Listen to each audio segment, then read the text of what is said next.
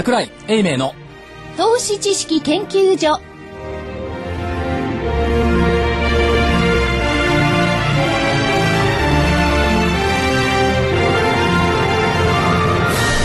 皆さんこんにちは。こんにちは。こんにちは。桜井英明の投資知識研究所の時間です今週はスタジオに桜井英明所はい、長、ちゃんと出席しております。なんか2週間ぶりぐらいえですよね、あの去年の塊のように逃げ出しました。なんていうこと言うんですか逃亡にしましたもう1年も前のことなんですから、はい、修行に行ってきました。今週はあのスタジオからよろしくお願いしますお願いしそして正木昭夫隊長こんにちは。よろしくお願いします。福井主任研究員こんにちは。そして新人研究員の加藤真理子でお送りしますまあ東京もあれですね、札幌並みにいいお天気で、そうですね爽やかですね。爽やかですねうん。二日酔いになることもなく、そうですね。ええ、なぜかというと、実はこの4人で昨日は夜飲んでいたっていう。はいそうですね。久久しぶりです美味ね。しいシャンゴでしたね、あれね。人形町おの。腹いっぱいになりました、玉秀さんですか。名前言っちゃいけないですあ、よそうですね。失礼しました。日本経済でもらってないもらってないですね。で日本経済日本株を語ってたわけですよね。はいですね。えーで今日の日経平均は？お前どこの高校とか言ってやったような気がします なんかね皆さんあの近くの学区で出身校自慢してたような気がします。はい。さあ、今日の日経平均大引け、えー、85円58銭高の8701円23銭。85円58銭高の8701円23銭で大引けとなりました。ほぼ強かったですね。いや、引け際、引け際5月とか引け際も、前場一時ね、見けたやつがあったんですけども、引け際はやっぱり10分ぐらいでまたね。うんはいガーッときましたね。で、これ語呂合わせ今日はまたいいですね。いいですね。何か？花丸。うん、あ八七ゼロ一。花丸花丸、870までで花丸。花丸。 one、two、three と。うん、おお、あ、本当だ。 One two three。ワンツースリーのあのちょっと太った代表が今日来てもらってますからね。ぴったりですね。日経平均もなんかワンツースリーに迎合しちゃったのかなと。なるほど。思わず。花丸ワンツースリーね。おお、いいですね。なかなかいいですね。今日のあのプラスもいいですね。八五五八です。ね。プラス。うん。85円58銭。語呂合わせしてみてく語呂合わせはちょっと難しいです。単に数字が数字が並んでるだけで。もいい数字じゃないですか,、ね、か広がりが、いいじゃないですか、ね、中国、のん、中国でもいいんじゃない？八が合わせ中国の人喜ぶから。はい、わかりました、わかりました。はい。箱に入っちゃったね、ボス券、ボックス券で。箱嫌なんてね。箱濃いやとかね。まあ、それはそうと、まあ、まあ、まだ、まあ、やっぱ多少月末のね、お化粧チックなものもあるんでしょうけども。ただ、実はあの今日は高くて欲しかったんですよ。今日と明日。別にお化粧っていうことじゃないんですけど、はいアノマリー的にまず昨日権利落ちしましたよね、配当権利落ち。はいで、少ないながら5円高で終わった。はい。で、日経金株価の配当値が多分67円ぐらいでしょ。だからまあ、豪足した72、3円高だったんですよ。はいで、9月の権利落ちは安いというのがマーケットのアノマリーなんですよ。で、1997年以降の14年間で2勝12敗だった。おー二勝十二敗。負けてたんですね。9月は。全部負けてますね。で、昨日勝ったんで、15年間で3勝12敗とはいはいはなってきた。い。うん。まあ、大相撲だったら重量落ちかな。ですね。3勝12敗。横綱だったら休場やややになっちゃう。あ、そうですね。はい。で、ただ3月はね、強くって9勝6敗。で、93年以降で見ると13勝6敗。こっちは大関並みなの。3月は、で。9月はやっぱり安かったんですけども、ここで権利落ちが高かった。それからもう一つはね、権利落ちから月末まで、つまり今日と明日はい。の間で高ければ、はい。翌月10月も上昇する。で、安ければ10月も下落する。あら。直近7年間、これまさにその通りになってる。あ、そうなんですか。過去7年間は。だから今日、明日と、明日だから1円高でもいいから、プラスでプ。ラスでね。ちょっと地味ですけどね。一円でもプラスで。いやいや、1円いけば、一円高でも84円安でもいいんだけど、はい。要するにプラスになってるしプラスになってる。うん。というところですから、まあこれ一応関門は通過した、はいって言ったところ。で、大方の、あの、紙芝居を見る人たち、はい。紙芝居を見る人たちは、10月の第1週から第2週ぐらいまではちょっと高いんじゃないのと。高いとか、もみ合いから高いんじゃないの、はい。でもその先はちょっと微妙よね、はいっていう声が多いんですね。はい。まあ、後であの、ワン、ツー、スリーのあの、方向線が何ていうのか知りませんけども。そうですねだからまあ、ちょっと落ち着いてきたのかな。で、今日面白かったのはね、全部安かったじゃないですか。安かったです。これでね、で昨日のニューヨーク安の原因が、ね、あの、 EFSF のドイツでの今日の今夜の承認があるのないの。はい。はい。ところがね、市場関係者の声聞いてみると、みんながこう承認されるはずですよねってみんな言ってるわけ。はいだのにマーケット安かった。おかしいな、みんなが承認されるって言ってるのに、なんで安いのって思うでしょ？はいでやっぱこの不不可解差がなんとか5番解消されたっていうところですよね。よかったですね、福井さん。でもあのーあれなんじゃないですか、所長。あのードイツがどうだろうがね、ギリシャがどうだろうが、それとは関係ないところで日本市場動いたじゃないですか。そうかもしれないね。っていうかね、というかね、これね、言いたい。思わず。何ですか？はいこれね、どうもね、株式市場関係者がね、FX 関係者にね、影響されすぎ。なるほど。あの、これ火曜の番組でも言いましたけども、はい FX って何か生みますか？うん。先物だから何にも生まない。一応株式市場はね、証券市場に産業資金の長期安定供給と、ね、国民金融資産の健全な育成っていう大きなテーマがあるわけ。はい。FX にそういうテーマないじゃない。ないですね。我儲かればいいでしょ、いや、我儲かればいいがベストなんですけど、は いいや、でもその産業界に当てはめるとね、円高だとね、困る。円安ならいいとか、そういう余波はありますよね。余波の範囲か。でもそれは FX とうん関係ないですね関係ないからね。だから FX って、だから経済っていうか、この国の利益に帰するものはほとんどないじゃん。まあ、儲かりゃいいんですよ。でお題目良くても儲からない株式市場はどうしようもないんですけどね。といったところがあって、そうは言って、だから FX の連中で外のことばっかりでしょ、でもね、彼らね、なんつったらいいのかな、3日先ぐらいしか見てないから、まあ株式市場もそうなんですけど、特に直近のところはね。まあ3日も見てないね、3秒先ぐらいしか見てない。予想値見て3日ぐらい見て。だそこをね、同じようなレベルで物事判断しちゃいけないんじゃないかなというね、いうことを考えている。要するに所長、あの、おあるべき姿をきちっと見つめなさいよということですね、株式市場関係者は。まあ、という、そんな偉そうなこと言わない。そうそんなこと言えない。いやいやいやいやそんな偉そうなこと言えないんですけど、要するに、その、お題目というか、ただ単に儲かればいいのかどうか。まあ、ただ単に損すればいいのは良くないよ。どっちもね。ただ単に儲けるだけなのか、それともやっぱりその、投資に対する意義、理由っていうのがあるのかどうか。なこと言うと FX の人が怒られるかもしれないですけど、いや俺たちだってちゃんとあるんだって、国民金融資産の健全な規制があるんだって言うかもしれないけど、それからまあ、まあ、先物尾っぽがね、マーケットを動かしてるから、個別なんかほとんど見ないじゃないですか。そういう意味ではね、やっぱ田部さんみたいなアナリストはね、貴重だなと。よいしょしてもしょうがないけど。ね、田部さん、我々の前にね、いらっしゃって、はい風賀証券のね。はいえ田部さん、やっぱりね、本質に帰ってね、企業っていうのは、数字でもなければ銘柄行動でもなくって、人間がやってるんだ。ね、クライアントがいて、投資家がいて、株主がいて、で、えー取引先があって、その人たちの集合体がコード番号になって銘柄になってるんだ。で、こちらが集まって225先物になってるんだ。ということを考えると、やっぱりね、その根っこのところをね、見とかないといけないんじゃないんですかっていう気もしないでもないんですよ。っていうというか、そういう気がするんですよ。えでもね、メインプレイヤーが外国人となってるってことになりゃね、その人たちはどう思って日本株を見てるのか。うんそこは心配になっちゃうないや、。彼らに日本株に対する愛情なんかないですよ。単に世界的な投資ポートフォリオの中の一環です。いや、正木さん見りゃわかるじゃん。20年間外資にいて、はい日本株に対する愛なんて感じられないでしょ。あありますありますありますありますいや、でも、でもねは、原先生ですから。で、だいぶいろいろ外国人投資家はまだすごい率で保有してるけど、してませんよ、保有は。保有はしてません。そこが間違ってるの。売り買い、売り買いね。商いの比率は 65%あります。保有比率は30%か40%。持っちゃいないんだ。売り買いしてるだけ。だけど、こいつ、こいつら、この方々が、売り買い、売り買いするから、ここに気をつけてくだそうそう。さいね。あの支配しているように見えるけど実質支配してるんですけども、単に売り買いを繰り返す連中がマーケットを支配している。まあそうですね。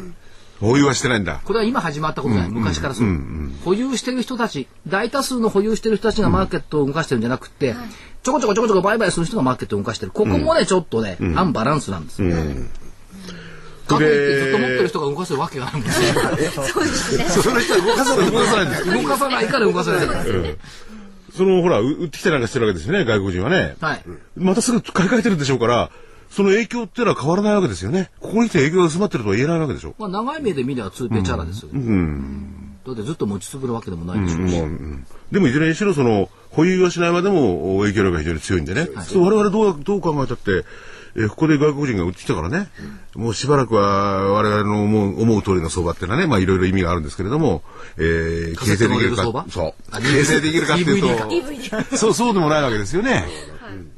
うん難しいよな。まあ難しいっちゃ難しいんですけども、まあただただ個別のね銘柄じゃあ見ていくとね今日ソフトバンクが新しい新型を発表しましたよね、はいはいでさっきのレポートでも孫さんのパフォーマンスがどうだ良かったっていう話がありましたけども、ソフトバンクっていう会社今日話題が2つあったんですよ、で1つはね PHS の技術技術を使った高速無線を整備する、はい。でも整備するたって1000億円ですよ、あんたんとこの携帯がちゃんと通じるようになるにはいくらかかるんですかって話があるんですけども、まあ、1000億円を投じてインフラ整備に乗り出すと、だから本業に気合が入ってきたんですか、電気どこ行っちゃった電気どこ行って。電電計画どこ行っちゃったこの間、菅さんと一緒にやってた。いや関西消えたら電電計画もなくなっちゃった。誰も相手にしてくれなかった。だどっかのあの、ね、市町村とかもちょっと待ってよって、ね、ちょっと尻込みし始めた。だから本業に戻ってこれはいいことなん。ですはい。で iPhone がこれ KDDI がやるかもしれないっていうことで、これ脱却して携帯つながりやすくしないと、これ本当の勝負はい。になってきてるって言ったところですよね。でもう一個。こっちをね見ておいてほしいんです、110億円約800万株の自社株買いの枠を設定した。はい。だけど今月の初めにすでに400万株自社株が実施してるんですよ。でまた自社株買い、そんなに自分のところの会社の株買いたいんですか？手元資金がそちらの方にほとんど使ってだから自社株買いもいいけど、もっと本業の方にね。というのもあるし、で背景理由がね、株価の急落だっていうわけですよ。で株主への利益配分を増やして株価の手こ入れを狙うのが目的、でそうじゃなくって株主配分がメインじゃなくて手こ入れがメインでしょ。う、ということはソフトバンクっていう会社にとっては株価の維持が市場命題。はい。はい。っていうことでこういうスピード感を持ったっていうか矢継ぎ早のね、自社株買いなんじゃないですか、どうですか福井さん？可能性ありますよね。まあそれ経営者がどう考えてるかによりますよね。株だけね、がメインなのか、あるいは本当に株主の配分とかね、その考えいやいやだから大義名わ分的にはね株主への利益配分っていうのはうん確かにそうなんですよ。大義名分的には、ただし裏裏読みするとね、株価が生命維持装置になってんじゃないの？うん、ああ、そういう意味でね。というとなんなんかそういう会社ってなかなか珍しいじゃないですか。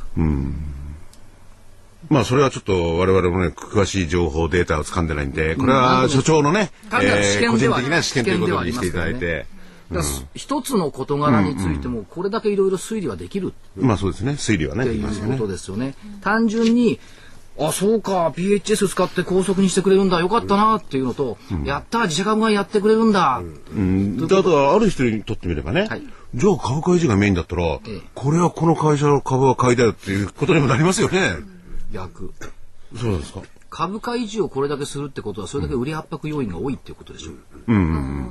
っていうことはある投資家さんなんかはじゃあソフトバンクなんて吹いてきたり売ると結構取れますよねっていうのがそこのさっきから言うワンツースリーの泉代表なんかいつもそういうふうに言ってるわけですよ。ソフトバンク吹いて吹きながら売り結構取れますよそういう投資スタンスもやっぱりある。これは日本経済に全く寄与しないけど、そういうスタンスもあるんじゃないですか。なるほど気はしますよね。あとあれです。久々に出てきた、はい。ルービニさん。あ覚えてます？ニューヨーク大学スターン経営大学院教授のルービニ。昔出ましよく出てきました。最近聞かなかったですよね。最近どころかしばらくヌリエル・ルービニさん。でね、よくなんか聞かないなと思ったらね、最近ね、名前が違ってんのねあ。。あれ？そうなんですか？コンサルティング会社ルービニグローバルエコノミクスの会長になっちゃった。教授教授でもあります。だから見ててもね、ああ、ルービニ教授って出ないで、ルービニ会長って出ちゃうから、見逃してたんだけど、久々に出てきました。で、えっと、昨日出してきたルービニさんのコメント。先進諸国の大半はリセッションに逆戻りしつつある。そしてアメリカはすでにその渦中にある。で、別にね、会長さんに言われなくてね、みんなそう思ってるんだろうと思うんですけどね。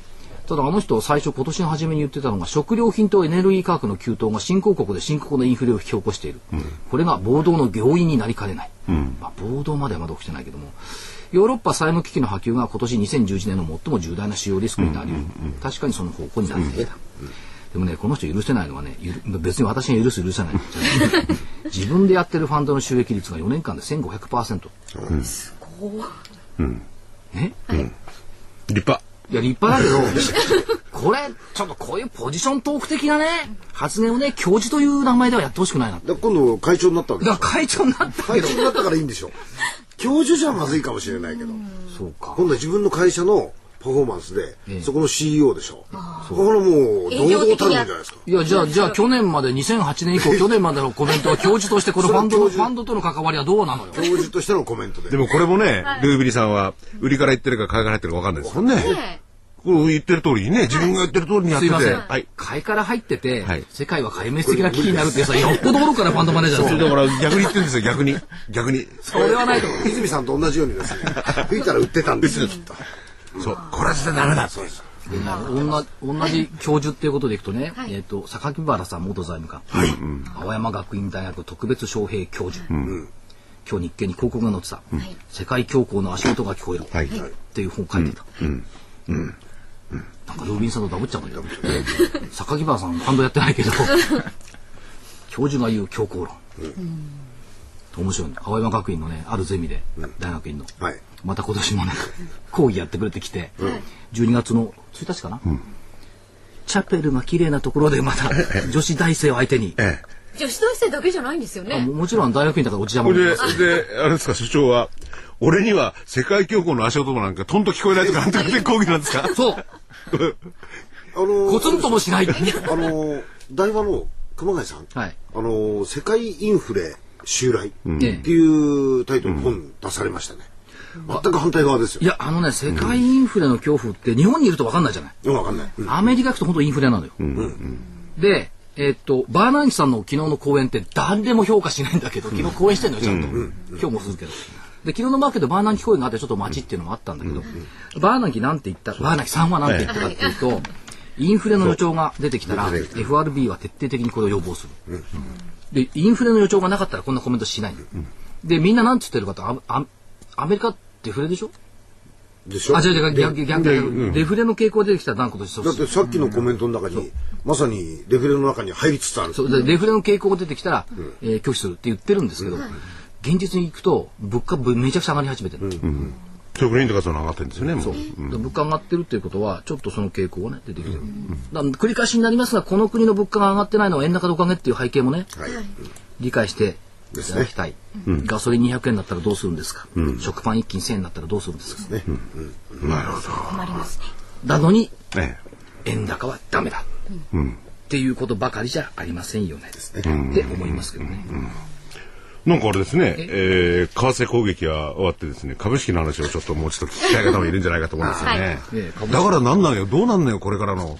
えー最初に言ったじゃん。だから10月第1週第2週ぐらいまでは堅調でしょ。う、あ、僕それでね、アノマリーで言いましたよね。はい。で、アノマリーから、皆さんど統計データが見て、えー、12勝2敗でしたっけ？13勝13敗。それで、で、ほとんどだから10月は落ちてるっていう計算ですよね。そうですよねえで、必ずしもその 2, 2勝のところで上がってるって確率はあったんですか？それをちょっと先ほど所長は言ってなかったんで。うん上がってはいるんですけども、ただ私は10月は安値つけに行くと思ってますよああ。珍しいでしょこの弱気珍しいですね。その根拠は？だって9月に安値つけたこと2011年しかないんだもんうん。あ、そっち、そそっちのデータも教えてくれないと。むしろ10月だと。2000あ2001年ね、2001年の,、あの911の時は9月に確かに安値をつけた、だけどその他の月は年間安値つけるのは1月12月が一番多いんです。で次いで10月なんです。6回、で、そっちのおデータの方で所長はより信用するってことですね。それとね、まあ、上がってきてるっていうか下がってきてるのに騰落レシオが下がらないので 104、これがねちょっと今一つという感じがします、なるほど。だからただ10月つけに行くんですがじゃあ8227割れるのって言ったら多分割れないんじゃないの、8227って3月14日の安で瞬間安値、ええ。822だね。これは割れないけども、でもザラバ終値ベ、はい。終値ベースの安値は1回つけに行くんじゃないですか？10月の後半。いい話を聞いたな。いくもない。当たらなきゃしょうがない。当たるって言っちゃいけない 自分で言っちゃいや、さあ、予測通りにならなきゃいけないんです。次のコーナー行きましょう。はい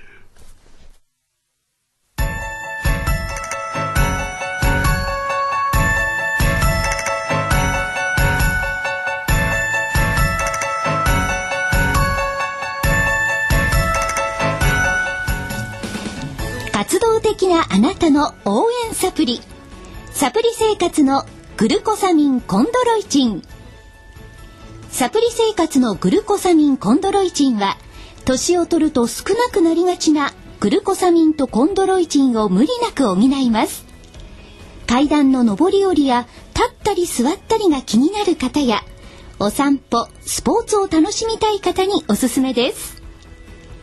サプリ生活のグルコサミンコンドロイチンはグルコサミンの含有量が10粒あたり 1600mg コンドロイチンが 300mg と豊富でさらに天然の有機体硫黄成分の一つ MSM も含んでいます。価格もラジオ日経特価でとってもお得です。300粒の1ヶ月分1本が3980円。3ヶ月分3本セットがなんとラジオ日経特価1万800円。1万800円。さらにお得な6本セットも同じくラジオ日経特価で1万8000円。1万8000円です。6本セットですと1日あたり100円です。いずれもお届けには送料700円がかかります。ラジオ日経だけが特別価格でお届けする。サプリ生活のグルコサミンコンドロイチン。お求めはラジオ日経事業部。03-3583-8300 03-3583-8300まで。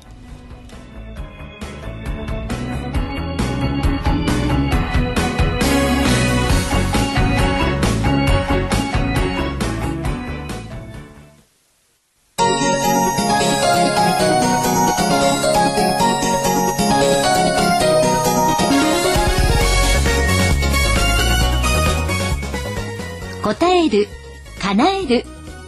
お客様の期待に応えお客様の夢を叶える証券会社。風賀証券がお届けするハロー風賀証券のコーナーです。証券市場調査部長チーフアナリストの田部井義彦さんです。よろしくお願いします。よろしくお願いします。まあ、あのリスナーさんはですね、はい。今あの桜井福井の展開したような抽象的な理論が面白くない 聞きたくないっていえいえいうことが声が多いと思いますんでより具体的に。はい。まあ僕私もそう思うんですよ。ね世界のね外のことなんか聞いててもね、つまんない。どうなんだところで個別はってこういう声のが天使の声として聞こえて一瞬僕は所長の顔がルービニ教授に見えた。知ってるんですかいや、いやそれで、はい、田部井さんのお話で言います。い。えい。えい。え、あのーまあ、あの、10月の下旬に向けて少し相場が弱含むと。まあ、私もそのように考えては本当に。ひひよさそうダメだよダメいやいやいや全体的、あ。のですね、やっぱりその、需給動向も含めましてですね、ありますので、えー10月は、あの、決算も来ますし、それはファンドの決算ですね。ミューチャルファンドの決算。11月は、えーっと、ヘッジファンドの決算ですね、もう来ますので、やっぱりちょっと需給が懸念されるので、まあ10月っていうのはいろいろ出てくるかなという感じはしておりますが、まああとはその決算発表も来るんですね、10月というのは。ただこの円高というまた話になりますけれども、やっぱり企業経営者ですね、80円の見通しからですね、75円に変えてきたりするとですね、どうしてもちょっとその辺からですね、企業業績見通しも少し変わってくるかなというのが8月、あの10月の下旬ぐらい。ちょうど決算発表ぐらいに合わせて出てくる可能性があるかもしれない。企業取材してて、はい経営者の顔つき悪くなってない悪くないんですよ。でしょ？そうなんですよ。これがねあの伝わらないのよええ。あの、円高はむしろチャンスだと思ってる会社があって、やっぱり原材料はドルで買ってくるんですね。それで今、日本から生産基地を海外に持ってってますので、ドルでお金払ってるんですよね。ですから、昔、あの、1ドル79円というと、トヨタなんて赤字になっちゃったんですけど、今は全然そんなことないので、やっぱりその辺をよくこう見ていかなくちゃいけないのかなというふうに思います。ね、だからね企業経営者と接していると、まあ我々と接してくれる企業経営者さんって業績がいいところが多いから、業績悪い人は絶対入ってくれないあのあれですけど 結構ね、あの言われてるほど悲観じゃないのよね。そうですね。ところが数字に出してくると、まあ、みんなと横並びにしちゃうから悲観になっちゃうんだけど、生の姿は違うなというところがありますそうですね。おっしゃる通りです。そこで今日はあの自動車業界ちょっとこう足元の生産状況を見ていきたいと思っているんですが、あの7月の時ですね、日産自動車が7月としては過去最高の生産をしてます。えー信じられないという感じなんですけども、それで次はですね、トヨタがこの8月の生産が過去最高となりましたので、もう、てんやわやの大騒ぎというまで言いませんけれども、まあ、あの、大量生産していってるというかね、みんな。さらっとね、聞き流してますけど、トヨタが過去最最高よ。高です。ねええ。この悪いと言われてる中で過去最高の考えてみるとそうですよね。しかも1リ位だった時ッター40キロのね、はい EV じゃあ HV を出してくる、その前は軽自動車がねこれダイハツの OEM ですけども、ね。はい。リッターあれは20か30 30ですね。30ですね、はい。それだけ気合入ってんのに、マーケットは何でも評価してくれない。やっぱりなんですよ。株価見てるでしょ。うん25どこ日に下向きどこどこどこそう。だからね。どうしてもあの数字から見ちゃうと、ええ。この企業の企業活動の顔が見えないんですよね。ですから月自動っていうことですね、この8月の世界、まあ国内大手の世界の生産台数、世界ですよ、国内じゃないですよ。あの4.3%増えて、あの、これは5ヶ月連続でずっとですね、あの、7月まで割り込んでたんですね。昨年よりも生産少ないですよ、少ないですよって言って、それ、いち早く日産が飛び抜けてきたんですけども、まあ、トヨタも生産が増えたということで、ついにですね、これ5ヶ月ぶりに、こう4、まあ、増加に転じたということなので、普通自動車業界っていうのはですね、8月っていうのはお休みになりますので、ひあの生産台数は7月より減っちゃったりするんですね。でそれが今回は3点、まあ3万台ぐらいですね。この7月よりも8月生産台数全体的に増やしてるんですね。ですから、あの、トヨタの社長とかも言ってたんですけども、あの、年末にかなりの生産をするということを言ってたんですけども、どうも前倒し前倒しで来ていると。はじめあの、あの、忘年会はもうね、あの、早いうちにやっちゃってくださいみたいな言い方をしていたんですけども、むしろですね、夏のバカンスもあんまりやらないぐらいにですね、各地で生産をたくさんしていると。いうような状況になってますので、これはおそらく数字となって今後現れてくるトヨタのねあの、はい。車体とかやってる関東自動車ってあるじゃないですか。あはい。れがね富士の裾野に工場あるんですよ、え。でね今土日営業じゃない？ですかあの創業でしょ、ええはい。そうですね。だから土日ゴルフ場行くのに渋滞になっちゃああ、なるほど。う駐車場満帆。あのトヨタのね、トヨタとあの関東自動車。関東自動車ね。うん。それが現実。それでそのトヨタの作ってるのも、その、あんまり利益の出にくい小さい車とかじゃなくて、あの、ですね、レクサスとか RX とかですね、非常にラブ4とかですね、どちらかというとこの、あの、車体が大きくて利益が出やすい車をですね、大量に作ってみて、それがアメリカ、中国で売れているという状況にありますので、それ今在庫も積み増さなくちゃいけないいけないということですから、販売プラス在庫面で両方作っているということですね。で、ホンダもいよいよちょっと良くなってきているので、そうしますとですね、多分この秋口にかけてはですね、自動車関係、部品業界も含め含めてですね、まあちょっとこの10月決算に絡んでですね、慎重論が出たところは買っていくといいんじゃないのかなという感じをしているとね。だから自動車部品もいいですよね。部品もいいです。この間日清房がね、アメリカの会社でしたっけ、そうですね。ブレーキパッドああ、そうですね。世界一位のシェアなんええです。よ完成車が売れると思わなければそんなの買収しませんしませんからね。はい。ただ国内にいるとなかなかね、あの自動車よりも自転車みたいな感じに今なってきちゃってですね。あの自転国内に目を向けるとですね、自転車のお話になってしまうところはちょっとあるんですけども自転車とい。えば3333朝日そうですね。あの、ご存知の方も皆さん多いかと思うんですけども、あの、自動、自転車のですね、あの、専門店のチェーンの最大手でございまして、あの、プライベート版、あプライベート比率がですね、5割と、非常に高い。ですから、あのーナショナルブランドを販売して、薄利多売じゃなくてですね、自分のところで、えー作っている自転車でですね、えーまあ、その販売率が5割、まあ、今ちょっと上回ってきているという状況ですから、非常に利益の出やすい自転車が売れていってるということですね。それで自転車が売れているとなるとですね、この多分3月の震災の影響で、まあ確かに3月も既存店売上がですね、46%、まあ、6%ぐらい増えたんですね、3月。ですからこれ特需だろうというふうに思われる方もいらっしゃるかと思うんですけども、これ実は2月からですね、既存店売上っては27%ももう増加していて、はい。でこれがずっとこの、まあ、二桁増が続いている状況に今もあると。でおそらくこの9月も数字これから出てきますけれども、多分二桁増、多分ですね、20%、30%増というような形のですね、まあ、販売、えー好調が出てくるというまあ、形ですね。東京もそうですけど、地方都市行くとね、朝晩ね、自転車がね、すごいのよ。笑っちゃいけないですけどね。本当に。でもええ。私もだって高校時代自転車で通ってましたもん。あの、東京以外に行くとね、自転車の洪水がね、本当に、そういうことですよね。それ最近あの都心部の方も自転車も本当に多くてですね、あのちょっと車でもヒヤッとするようなところもあってですね、まあ非常にまああのまあ自転車がそれだけ増えてるなという感じがするところで、まあその辺を含めてですね、えーこの辺もいいのかなと思っておりますですね自。動車と自転車ですか。自転車ですね。はい。自動車ね。じっとした自動車。はい。でも双方ともまあその自転車の方はね前からっていう話なんですけども震災の影響ってやっぱりありましたよね。ずっと抑えてたわけでしょサプライチェーンで。そうですね。でアメリカなんか市場をねまあアメリカの車もできなかったんだけども、市場相当奪われてたんでね、ええここでバッと在庫を積みましてでも売れるかどうかってまた別問題ですよね。まあそうですね。まあでもあの、やっぱり日本の車っていうのはその性能も良くて、あの、やっぱり燃費もいい車もありますので、やっぱね、故障しないもん。あそうですよ。ニューヨークに行ったら分かるでしょ、アメリカのレンタカーなんか借りた日には 突然止まっちゃうからね、あれ。雨降ったりすると。アメリカの人たちもね日本の車を待ち遠しがってたわけですからね、それでこの生産と同時に売れる方もねこうどんどん来ればいいですよね。ね、あの、まあ、最近相場見てるとゴム関係なんかも強くてですね、あれ原材料価格ちょっとゴムの価格下がってきていてですね、ええ。それであのタイヤの値段は6月と9月に9月はトラックのタイヤ6月には一般のタイヤの自動車のタイヤの値上げしてますので、原材料価格が下がったところに値上げしたタイヤが出てくるという状況ですから、まあ自動車関係ということでゴム製品、まああのブリヂストンとかね、ゴムさんなんかもいいんじゃないかなと思いますですねな。んか結構お王道できましたね。え？朝日ってのはちょっとおって感じがしましたけどね。まあ、いい目がね いいものですね。まあ、一つ付け加えりゃ T ガイアもいいんでしょ？あ、T ガイアですね。これもうまだお時間あるんですかね。はいもうしょうがないですけどどうぞ。はい。あのですね、あの、前回もお伝えしたんですけども、やはりこの市民権を得たそのスマホ、スマートフォンですね。やっぱりそのあんまり使い慣れない方がこれからスマートフォンを使うとなるとですね、やっぱりその安くいろんなもの、機能も確認しながら買いたいということで、量販店でこれから買う流れって強まってくると思うんですね。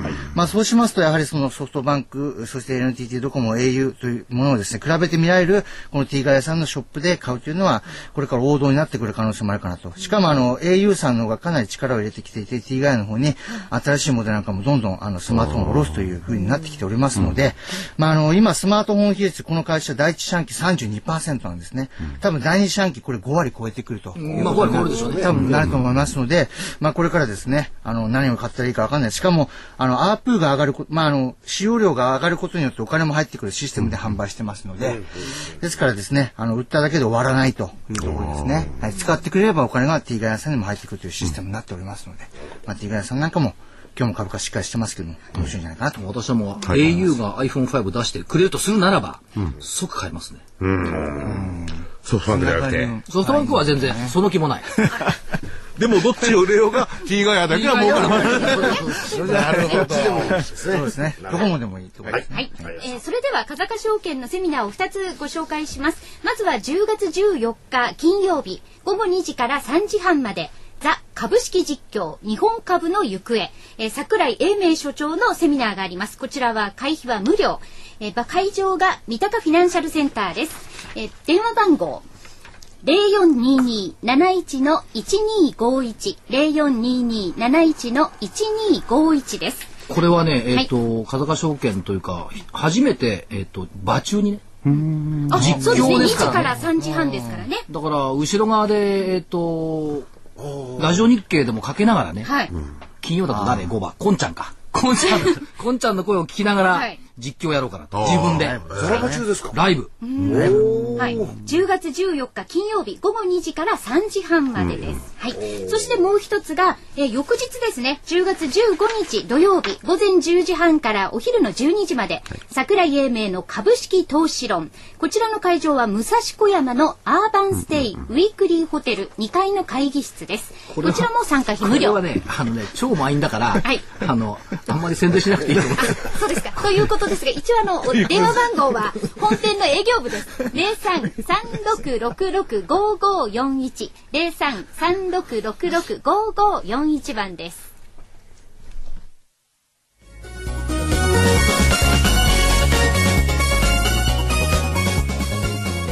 ハロー風賀証券このコーナーは風賀証券の協力でお送りしました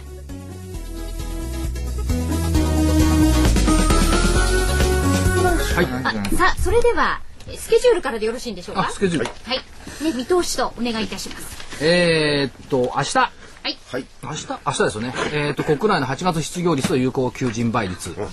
それから家計調査、全国消費者物価、8月の鉱工業生産が朝方のこれがポイントですかね。あとは住宅着工件数、アメリカのおシカゴ、購買部景気指数。これね、スペインの銀行12行の資本増強実施期限。誰も何も言わないからきっと大丈夫なんでしょうね。でしょうね。もう一つのことに固まるとみんなギリシャしか言わないし、わけわかんない。ちゃんと他も見ろよと思うんですけど。えー週末、えー中国国慶節、スタート。はい。来週1週間休み、はい。7日まで。えーそれから中国の景気指標出てきますね。3日月曜日。これもね、9月日銀単価。はいマイナスですよね。でしょ？先輩。う。うん、だと思います。はい。新車販売台数。それから9月の ISM 製造業景況指数。これ結構、最近これ結構みんな注目するんですよね。非公式ユーロ圏財務省会合。韓国回転節でお休み。日本のね、昔のなんつうの、紀元節みたいなもんらしいですよ。回転節。えー、豪州オーストラリアはレイバーデーでお休み。はい。中国、7日までお休み。7日までお休み。来週、はい。ね長いですね。国慶節。国慶節。4日火曜日、9月のマネタリーベース。それから、えっ、と、CTEC ジャパンが幕張メッセで開催されます。これはあの、IT だとか、ハイテク関連の。だから、そっちのテーマっていうのは来週取り上げられやすいし、記事になりやすいですね。それからね、10月4日は投資の日。あ、そうですね。10月4日だ。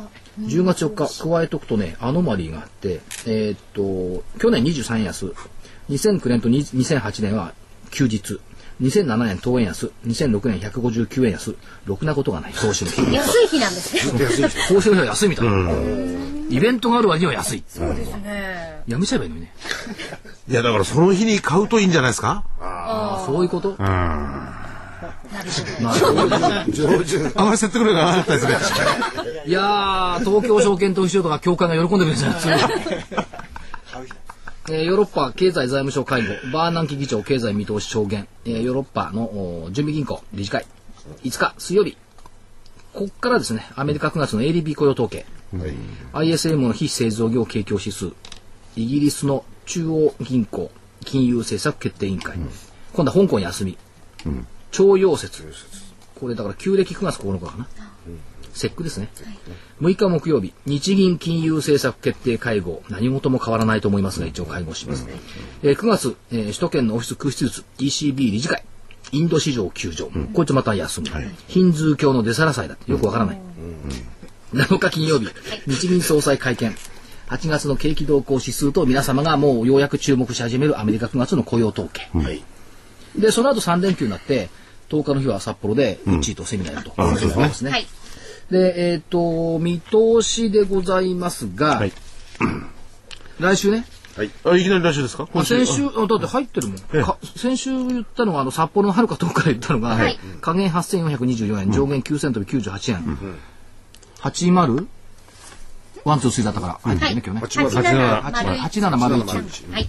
入ってますんで、はい。別に入ってる時は何も言わなくてもいいでしょう。けなげだな。ね。はい。来週の見通し加減、変わらないです。下が8379、25日線の4%下。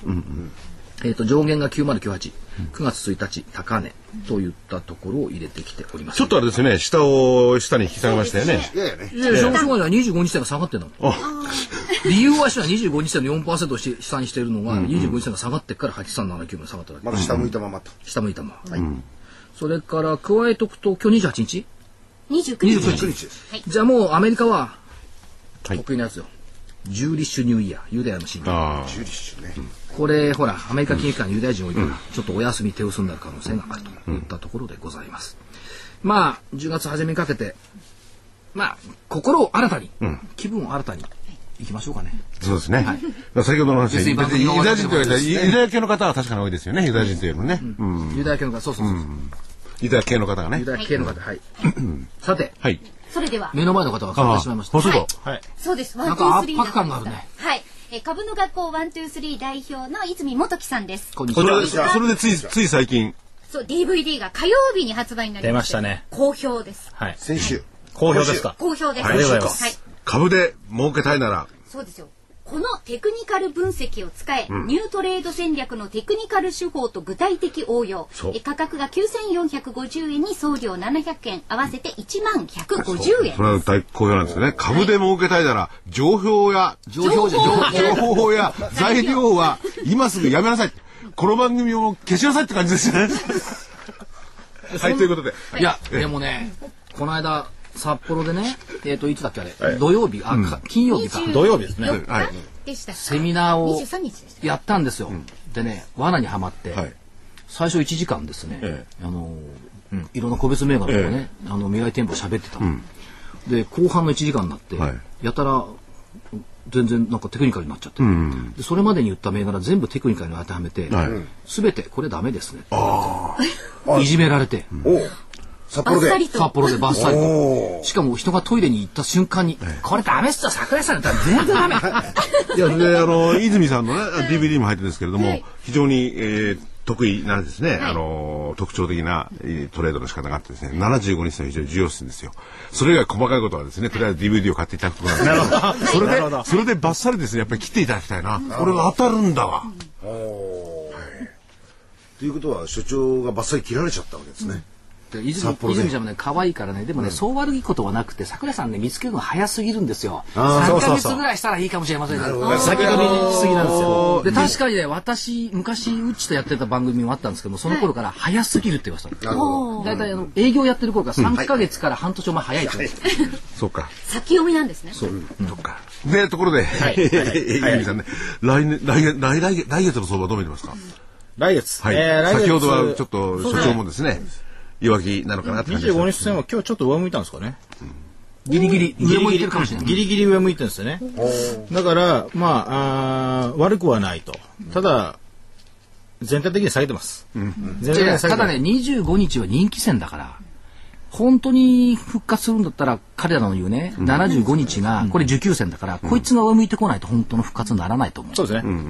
ででちょ、ちょっと代表言ってよその75日が下向いた日今年。3月15日とさ75日が下向いた日。下向きになって株価が抜けた日3月11日か3月11日ですね。3月11日の前場。ああ、すごい。あと8月1日だったかな8月3日4 3日まあ要はこれは方向線割れっていう株価が方向線を下に割れたんですよね、でその日を起点に下げが始まったと。かたくなに方向線ということで早い話は75日線なんですけど、いやいやこれは方向線。多分そのうち方向線っていうふうには多分辞書に載って商標商商標登録しといたからねうん。で、えーこの方向線が、まあ、これを起点に下を向いていると。いうことなんですよね。で、ここから作業が始まって、で、今どうかというと、かなり、あのー下に乖離してるんですよね。下向きの方向線を下に乖離してる。で、これ性質としては方向線に戻っていくという性質があるんですけども、戻ったらまた下に下がると。なので、じゃあこの方向線下向きを改善しないとダメだっていうことですよね。ということは短期で戻ってしまうと下向きは改善できないと。だから一気にここで上がるんじゃなくてここから持ち合うのがベストです。ちなみに今75日線9320円、それからさっき言った3月14日、まあ、3月11日でもいいんですけども、えっと3月14日だと9620円ですよね日経平均がね。はい。